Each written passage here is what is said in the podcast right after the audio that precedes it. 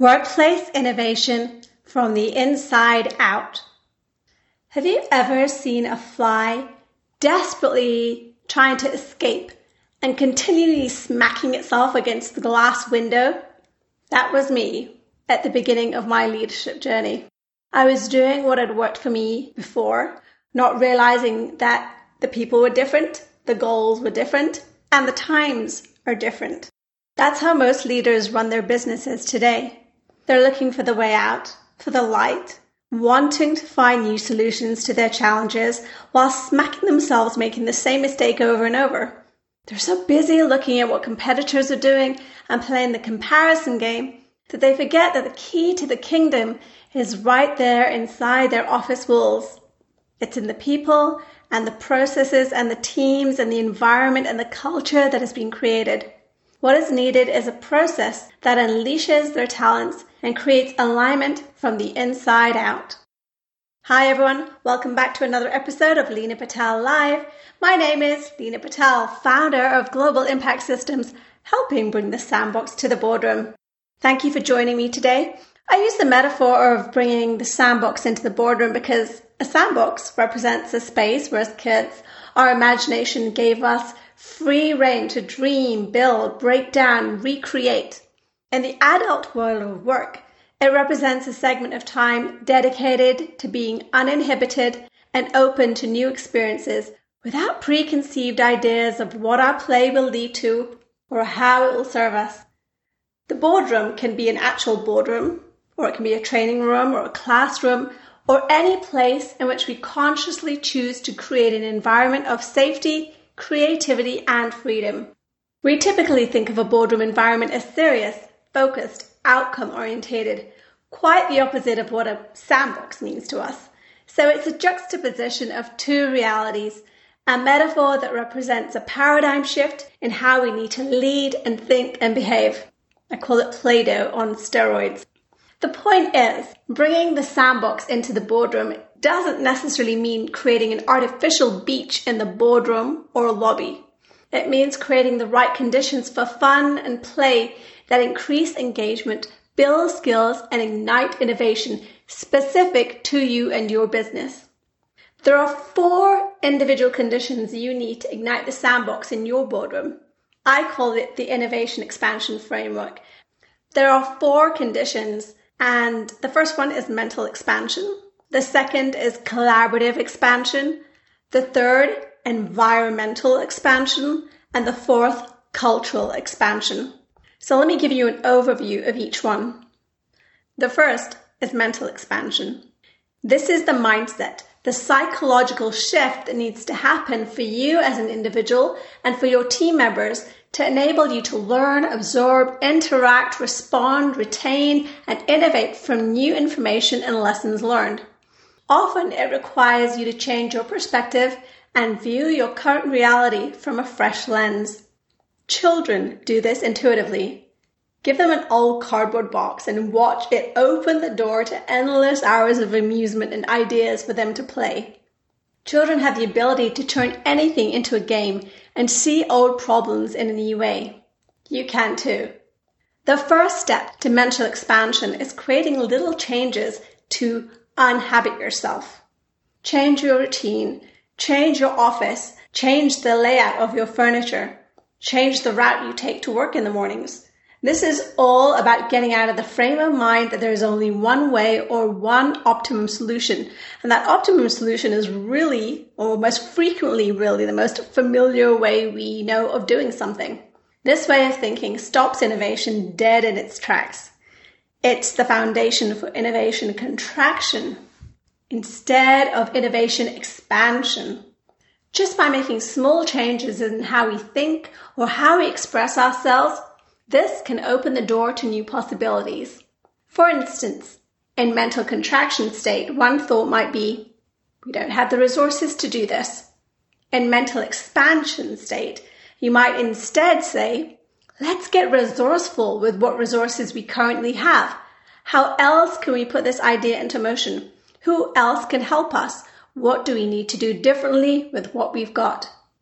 In mental contraction state, you might say, it can't be done. In mental expansion state, you would say, it hasn't been done yet. In mental contraction, you might roll your eyes, close your mind, sigh, thinking you already know the answer. In mental expansion, you would stay present and focused and open to being pleasantly surprised. The second is collaborative expansion.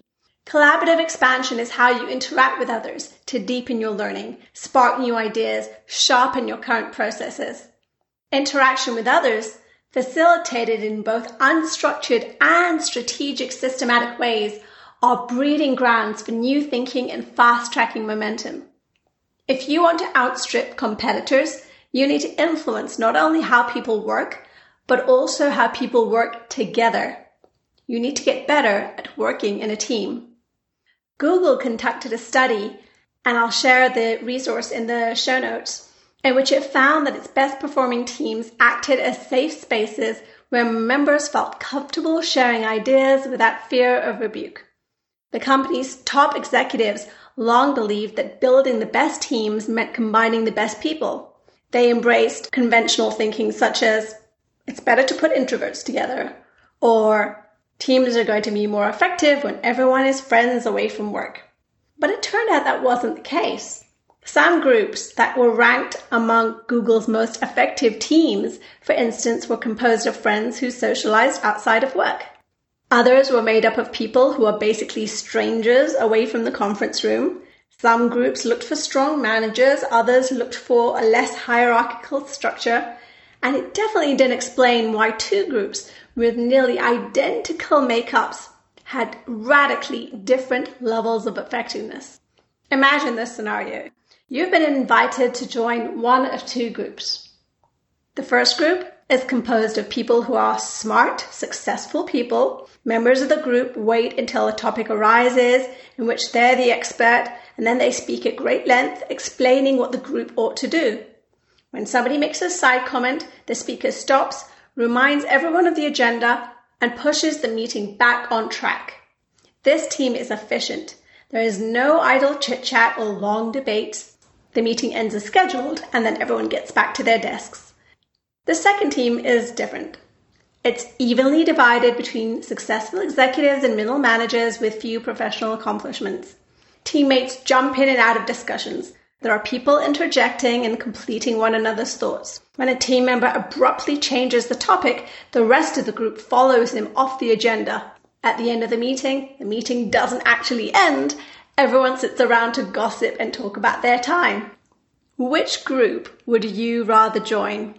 Research by a group of psychologists from Carnegie Mellon, MIT, and Union College has shown that on the good teams, members speak in roughly the same proportion. On some teams, everyone spoke during each task. On others, the leadership shifted amongst teammates from project to project. But in each case, by the end of the day, everyone had spoken roughly the same amount. They found that as long as everyone got a chance to talk, the team did well. But if only one person or a small group spoke all the time, the collective intelligence declined. So my question to you is how are you creating safe spaces for teams to interact and collaborate with each other in your business? How are you ensuring that everyone's voice is being heard? How can you level up in this area? The third area is environmental expansion. This is the environment that you create to support the skills you want to nurture in yourself and your people. When I visited a friend's home yesterday and saw pictures of his parents and partner and kids displayed in beautiful frames on a mantelpiece, that told me that family is one of his core values. How does your work environment reflect your company values? When I walked into the Google campus and witnessed their bowling alley, meditation pods, dance classes, and slides employees jump on to take them from one floor to another, I couldn't help but feel that the work environment was intentionally set up to support and nurture the creativity, the well being, the balance, and the flow of inspired ideas from the employees. Your work environment doesn't have to be as distinctive as a Google campus. You may not have the space or the budget to be able to go to town with elaborate toys, activities, and other perks to offer your employees. But with a little bit of creativity and thought, you can add a personal yet professional touch that ignites fresh thinking. Think walls in your brand colors, interesting accent pieces, or inspirational quotes or images or wall hangings that reflect your culture as a starting point. And this brings me to the fourth pillar of the innovation expansion framework, and that's the cultural expansion component. A strong work culture drives positive organizational outcomes. While a results driven work environment is most common, in a very dynamic, uncertain, volatile working environment or industry in which you need to be more agile, a culture of flexibility and learning is important. And this is particularly important for smaller companies or businesses in newer industries like tech or software. In order to step into cultural expansion first, understand what kind of culture you're working in now. Is it outcome focused? Is stability, planning, caution, risk mitigation, or operational efficiency the most important need? What about exploration and creativity, fun, adventure? Is yours a purpose driven company that values compassion and tolerance? All of these will affect your company culture and each have their pros and cons. Determine the benefits of your current culture. Then decide what elements are holding you back. Whatever your industry and particular culture style, anchor opportunities for play and exploration and innovation into the heart and soul of your business. If you're in the financial sector, for instance, where safety is a core need, recognize that the increasingly complex regulations of this industry can make you feel overwhelmed by the need to fit in and avoid risk. So innovation can easily get put on the back burner. Get more creative around how you can introduce new ideas so that you are still pushing the boundaries in your industry without breaking the rules.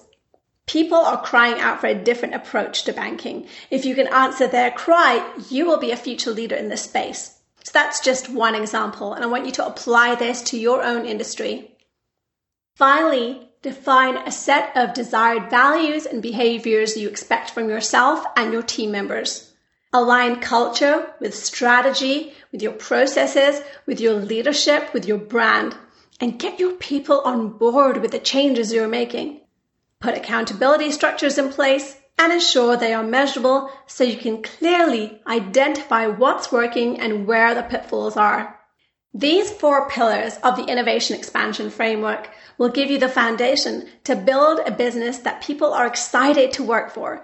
A place where individuals feel their professional and personal development is a high priority, where their contribution is valuable and an integral addition to the effective functioning of the whole and where the physical work environment is in alignment with the vision, the values, and the goals of your company. Implement the innovation expansion framework into your business as a tool for aligning your people, performance, and productivity from the inside out. See in which quadrant or quadrants you can move the needle. It's important to get clear before you execute. You want to take the path that gives you a competitive advantage that you can bring to the marketplace that will set you apart and set you up for growth. If you want help with executing the innovation expansion framework, I invite you to reach out and apply for a complimentary consultation at leenapatellive.com. You can view the show notes for this week there as well and also download a free visual copy of the innovation expansion framework. So go grab your copy of that. Download and subscribe today on iTunes or Stitcher so you don't miss future episodes, and share your thoughts and any ideas you have for future topics by leaving a review on iTunes. See you in the sandbox.